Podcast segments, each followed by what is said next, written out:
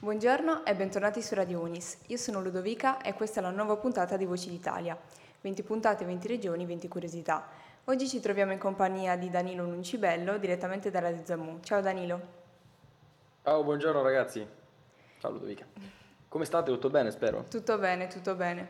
Tra l'altro io e Danilo ci siamo incontrati e non incontrati al, al FRU, al Festival delle Radio Universitarie, che quest'anno appunto è stato ospitato proprio da, da Radio Zammu a Catania.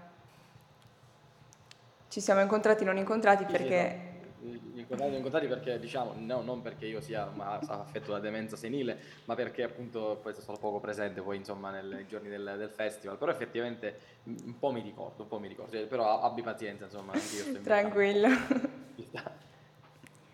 Allora, eh, con, eh, con Danilo volevamo iniziare a parlare di quelle che sono appunto le lingue e i dialetti appunto della, della Sicilia, eh, che appunto, come, come mi stava dicendo Danilo, sono tre. Vabbè, ovviamente la lingua ufficiale che è parlata in Sicilia è l'italiano, anche se eh, la maggior parte della, della popolazione locale parla anche il siciliano, ehm, che diciamo che malgrado venga riconosciuto come lingua dall'UNESCO, eh, dall'Unione Europea e anche da altre organizzazioni internazionali non è mai stata tutelata né dalla regione Sicilia né dallo Stato italiano. È un po' complessa come cosa, cioè nel senso è, è come dici tu esattamente, il fatto è che chiaramente la- il siciliano ha una tradizione molto lunga, è, la prima lingua letterale de- italiana fondamentalmente, la scuola poetica siciliana, ve lo ricorderete dalle scuole, eh, però chiaramente poi eh, la, la questione del riconoscimento come lingue vere e proprie è complessa. L'UNESCO credo tenda a riconoscere i dialetti in generale, vale credo anche per il napoletano e altri dialetti in giro per l'Italia come, come lingue autonome, quindi ah, da quel punto di vista i siciliani e molti altri in realtà in giro per l'Italia sono riconosciuti come bilingui, però di fatto eh, la, la difficoltà è nel riconoscere la lingua siciliana standard, cioè non esiste una lingua siciliana standard, ci sono i vari dialetti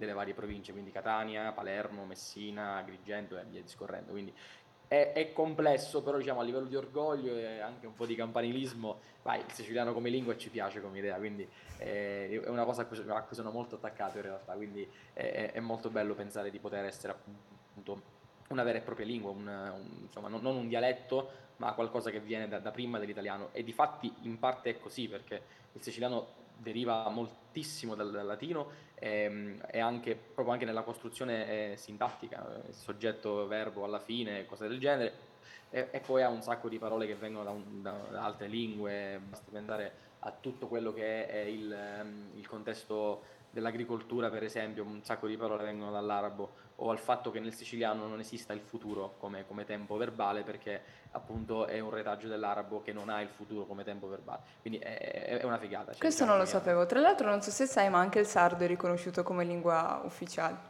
Il sardo addirittura è ancora più emancipato dalla- Sì, sì. dall'italiano come lingua. Il sardo sì. cioè, non ci capisco niente quando parlate molto, molto sinceramente. Io, no- io non lo so delle- parlare, però chi lo sa parlare...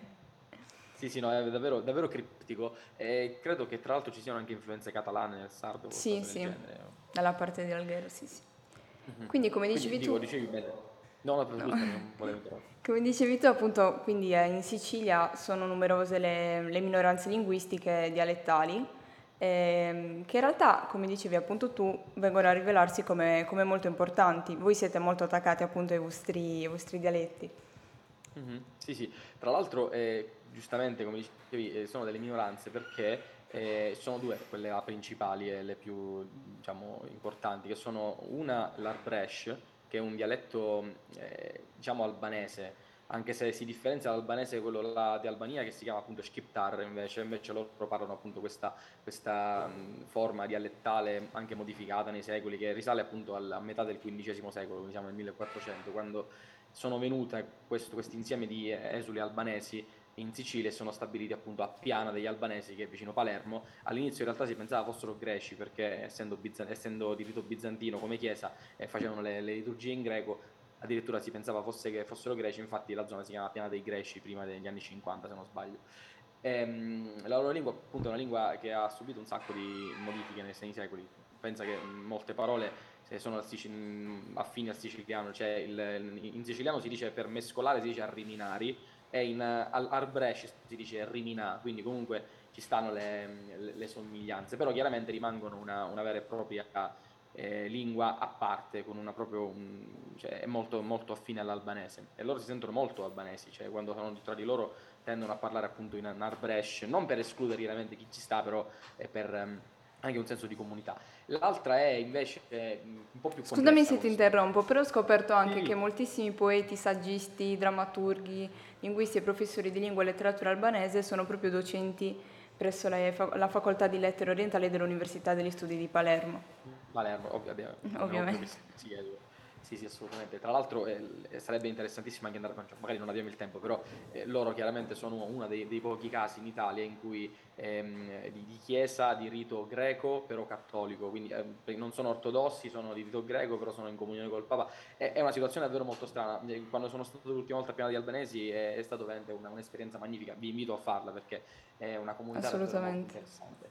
E l'altra, è, l'altra comunità che poi per caso è sempre sulle montagne, sui Nebrodi, nella zona di San Fratello, quindi siamo nel Messinese, è una lingua che si chiama, un dialetto meglio, che si chiama gallo-italico, perché poi in realtà le lingue gallo-italiche, i dialetti gallo-italici sono diffusi in tutta Italia, basti pensare al dialetto piemontese, canavese, eh, romagnolo, cioè tutti, tutti i dialetti gallo-italici, però siccome appunto ci fu un movimento di contadini che si spostarono dalla Lombardia fino appunto alle montagne dei Nebrodi, si è instaurata questa comunità che parla questa lingua che si chiama appunto gallo italico, che anche lì non ci si capisce niente se non, se non sei del, del, del, della comunità, ecco, non, è veramente molto complicato andare a trovare delle radici comuni col siciliano. E i principali Quindi... centri con la parlata gallo-italica sono per esempio Sperlinga, Nicosia, Idone, Piazza Armerina, mm-hmm. eh, Novara di Sicilia, eccetera.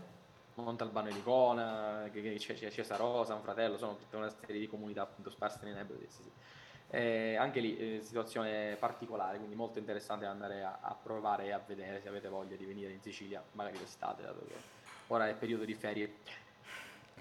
Come dicevamo, appunto, um, il FRU è stato ospitato a Catania, io personalmente sono andata e sicuramente eh, la prima cosa che mi è saltata all'occhio in Piazza Duomo è proprio, oltre alla chiesa di Sant'Agata, che sarebbe la, la cattedrale, anche eh, il simbolo di Catania che sarebbe l'obelisco con la statua dell'elefante.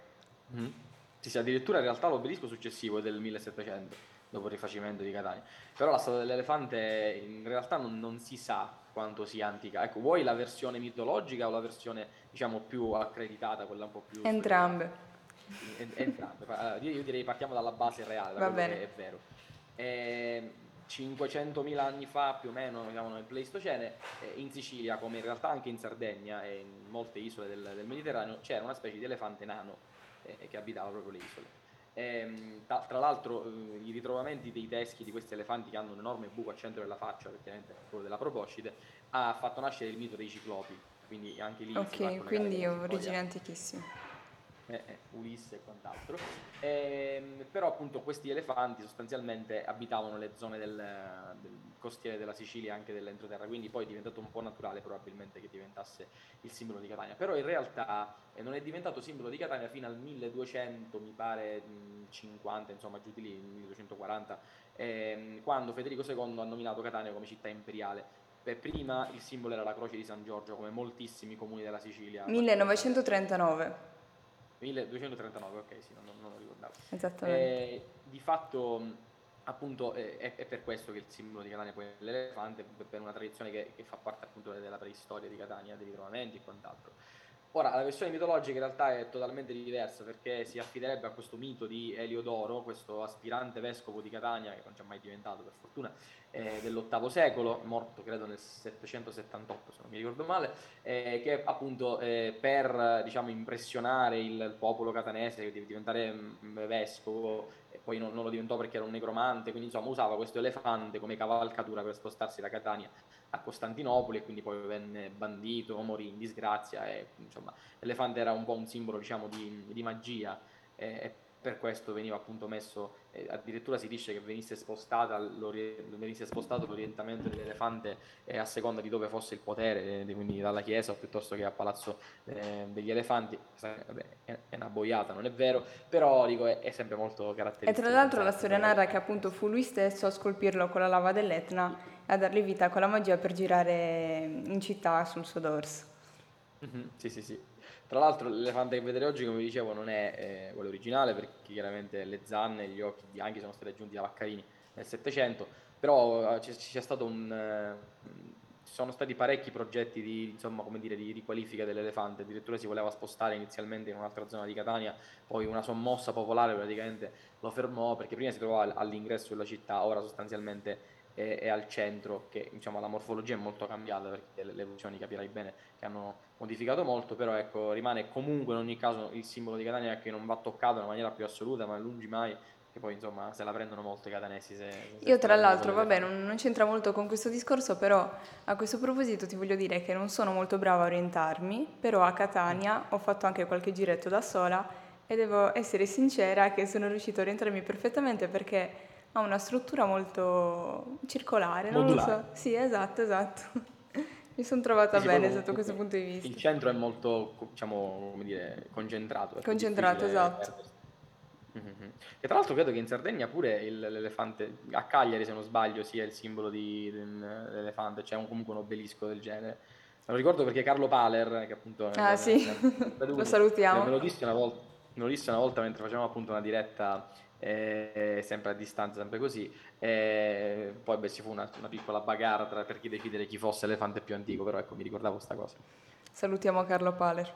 Ciao Carlo.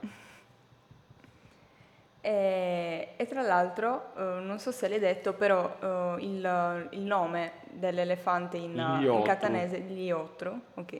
Sì, sì, sì, Uliotro, che deriva appunto da Eliodoro, il nome di, del mago di cui parlavamo prima, quindi si diventa quello là, che poi è diventato anche il nome ufficiale dell'elefante, cioè nel senso, magari non c'era una parola per definire gli elefanti in siciliano, però è diventata Liotro eh, automaticamente. E, ehm, addirittura ci sono delle delle notizie, credo, dal mondo arabo, da quando la Sicilia era un, un califfato arabo, eh, in cui Catania appunto veniva chiamata la città dell'elefante. Non mi dire come si diceva in arabo perché non me lo ricordo, però insomma era appunto chiamata in questo modo proprio a capire quanto effettivamente il simbolo dell'elefante, indipendentemente dal, dal, dal simbolo comunale e quant'altro là, eh, era effettivamente radicato, cioè proprio era comunque acclarato il fatto che Catania fosse la città dell'elefante e lui è tuttora. Sì, poi ho visto anche souvenir a forma di elefante, eh, borse con stampo a forma eh. di elefante, tutto a sì, forma sì, di ma elefante. Poi, ma tutto, cioè, anche, abbiamo una squadra di football americano a Catania che si chiama The Elephants, quindi proprio... Eh, è radicata. E poi un'altra curiosità molto interessante ehm, di Catania eh, è il fatto che appunto le colate laviche hanno periodicamente coperto parte, parte della città, seppellendo gran parte del, del passato della mm-hmm. città che ehm, è, è, rimasto nascosto per, un, per, tantissimo tempo e continua a rimanere nascosto per tantissimo tempo. Eh, però possiamo appunto trovare dei resti in diversi luoghi della città, per esempio eh, grotte, cripte, terme. Terme. Esatto. esatto, esatto. Sì, sì, diciamo che la storia è parecchio complessa perché chiaramente eh, Catania e in generale tutta la Val di Noto è famosa per il barocco ovviamente, perché è quello che è rimasto, quello che ci rimane è questo, perché dopo il terremoto del 1693 poco è rimasto in piedi, però eh, anche prima nel 69 ci fu una violenta eruzione che appunto ha coperto la maggior parte della città. E infatti tutto quello che erano le rovine romane, eh, i resti appunto del, della Catania greca, anche quella medievale, eh, sono stati seppelliti. Infatti, mh, purtroppo, è una città che non ha molto da mostrare da questo punto di vista. Poi, ovviamente, nel tempo con gli scavi sono venute, ecco, via via Sì, come succede sempre. Cose. Esatto, esatto. Eh, per esempio, un, un, esempio della Catania medievale che è rimasto in piedi, invece, ma per le dimensioni, non per altro, è il Castello Ursino, che è comunque vicino al centro di Catania, è stato eretto nel 1240, intorno insomma, all'epoca di Federico II, e, e lì, lì prima diciamo, il castello dava su un promontorio che dava sul mare. Quindi, e, ora lì invece è tutta una pianura che poi sì, esatto. Io porto, va bene. Posso confermare. Di parole. Uh-huh.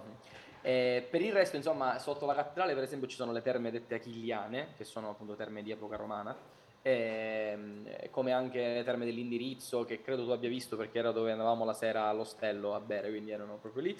Eh, le terme della rotonda. Ok, ho capito, ho capito. Ho eh, presente, capito, sì, sì, sì. Eh. Eh, siamo sempre nella zona del porto per chi non fosse pratico di Catania. Eh, poi invece dal punto di vista, appunto, come dicevo, medievale, eh, ci sono de- delle tracce, per esempio Cappella Bonaiuto, che è una cappella sotterranea, eh, e anche ehm, la cripta di Sant'Euplio, che era il primo patrono di Catania, prima ancora che ci fosse poi Sant'Agata e ehm, tutta quella storia lì, eh, appunto era Sant'Euplio il, il, patrono di Catania, anche lui martirizzato, e c'è una cripta sotterranea sempre di epoca eh, insomma, imperiale, insomma, penso terzo secolo, giù di lì, ehm, appunto che è completamente inghiottita da lava, c'è questo ingresso molto suggestivo. Anche questo, se venite a Catania, fatecela una visita perché ne vale Lo la sai che non avevo assolutamente idea che ci fosse una, una città sotterranea? Eh, Perché- sì, ma in realtà perché purtroppo molte città sono comunque in ogni caso stratificate, però nel caso di Catania è più complicato perché essendo che c'è il basalto, quindi tutta la lava, non è che ci sono gallerie e corridoi per poterla attraversare, quindi si tratta di fare sempre degli scavi che non sono sempre molto semplici, anzi al contrario molto spesso eh, richiedono veramente, basta pensare ai lavori della metropolitana che ci stanno costando praticamente anni, sono vent'anni che sono i lavori della metropolitana e ancora non sono conclusi perché è veramente tanto difficoltoso. Poi purtroppo devo dire c'è anche una sorta di disinteresse spesso da parte del, mm, non solo dell'amministrazione comunale ma anche dei cittadini che non sapendo che Catania magari ha questo tipo di, di risorse non, non- non ne usufruiscono. C'è il- l'anfiteatro, parte dell'anfiteatro romano che c'è sotto Piazza Stesicolo, diciamo è, è- molto maltrattato, cioè, veniva usato addirittura per buttarci la spazzatura, poi eh, solo negli anni 30 credo che sia stato ri- riqualificato seriamente. Ma Invece in ho letto che non ha niente da invidiare al Colosseo di al Roma. Colosseo, no, come estensione, sì, sì, ma tu pensa che, non so se hai visto Piazza Stesicuro, è una piazza molto grande, e, e quello lì è solamente una piccolissima, credo un ottavo della- della- dell'estensione del, del Colosseo, del- che viene chiamato eh, che- Colosseo Nero. Eh sì, sì, perché di lava, è l'unico, tra- l'unico esempio di, di arene romane fatte in pietra lavica, da noi è tutto fatto in pietra lavica, quindi sono veramente dei casi unici. Ma i Poi realtà- turisti sono a conoscenza della città sotterranea quando vengono così? Perché per esempio io non ne avevo idea, ma sono sicura che anche i miei compagni di viaggio non ne avessero idea. I turisti Ah, sì, no. Ne Mi usufruiscono? essermi perso un attimino la Ok. connessione. Comunque, eh, hai detto appunto non avevate idea del fatto che Esatto, invece ti volevo chiedere se i turisti che vengono da fuori, anche dall'estero, ne usufruiscono di questo, di questo patrimonio o no? Eh, Sì, allora, ora in realtà Catania è piena di turisti, quindi mi viene da dire ovviamente di sì, eh, perché i tour sono quelli, cioè, anche se pensi al monastero dei Benedettini, che è la sede del Dipartimento di Scienze Umanistiche, eh, di fatto è costruito sopra il decumano, cioè la strada principale romana, le terme, tutte queste cose là. Quindi sì, sì, ne usufruiscono per fortuna. Il problema è che la domanda è quanta parte di Catania ancora non, non è aperta, non è appunto fruibile a chi, a chi può venire, ma anche ai catanesi in realtà, perché capita spessissimo che anche queste terme che, che sono di fatto scoperte e aperte non siano accessibili per, so, problemi burocratici, insomma, cose lì. Ehm, ed è un peccato perché sono, sono veramente tantissime le, le- i luoghi da andare a vedere. Tra l'altro Catania ha anche un fiume sotterraneo che passa Questo lo sapevo. terme, il teatro greco. E so tra Eh, l'altro che c'è un bar dove si può appunto vedere proprio il Sì, è sempre l'ostello lì dove siamo, Ok. dove insomma il flu ha fatto tappa fissa le sere. Ehm, E, poi in realtà appunto ehm, ci sono un sacco di cose veramente interessanti, ma il teatro greco che in realtà è, è romano, infatti c'è questa- sempre queste confusioni in mezzo, che è, è appunto ha la, la zona dell'orchestra in cui passa l'acqua, e infatti è molto suggestivo in realtà. E, insomma, bisognerebbe mm, passarci più tempo a Catania, credo, quindi pu- pu- faccio la marchetta un po' pubblicitaria, però, Assolutamente. eh, però è vero, ce n'è assolutamente bisogno da, da questo punto di vista. A me è piaciuta tantissimo, ci ritornerei. Ci So, ritornerei spero, assolutamente. spero. Magari poi ti- poi ci rincontriamo e ti faccio vedere con occhio queste, queste meraviglie. E, e niente, poi insomma, credo che non dico che non c'è molto altro da dire su Catania perché eh, insomma eh, sarebbe da parlare secoli, però ecco, è probabilmente più efficace dirvi venite a vedere piuttosto che solamente raccontarvelo ecco, attraverso la voce. Assolutamente. Ti ringraziamo per, per il tuo contributo al mio podcast, ti ringraziamo per, per averci raccontato queste curiosità di Catania e noi ci vediamo la prossima settimana per l'ottava puntata di Voci d'Italia. Ciao! Ciao a tutti!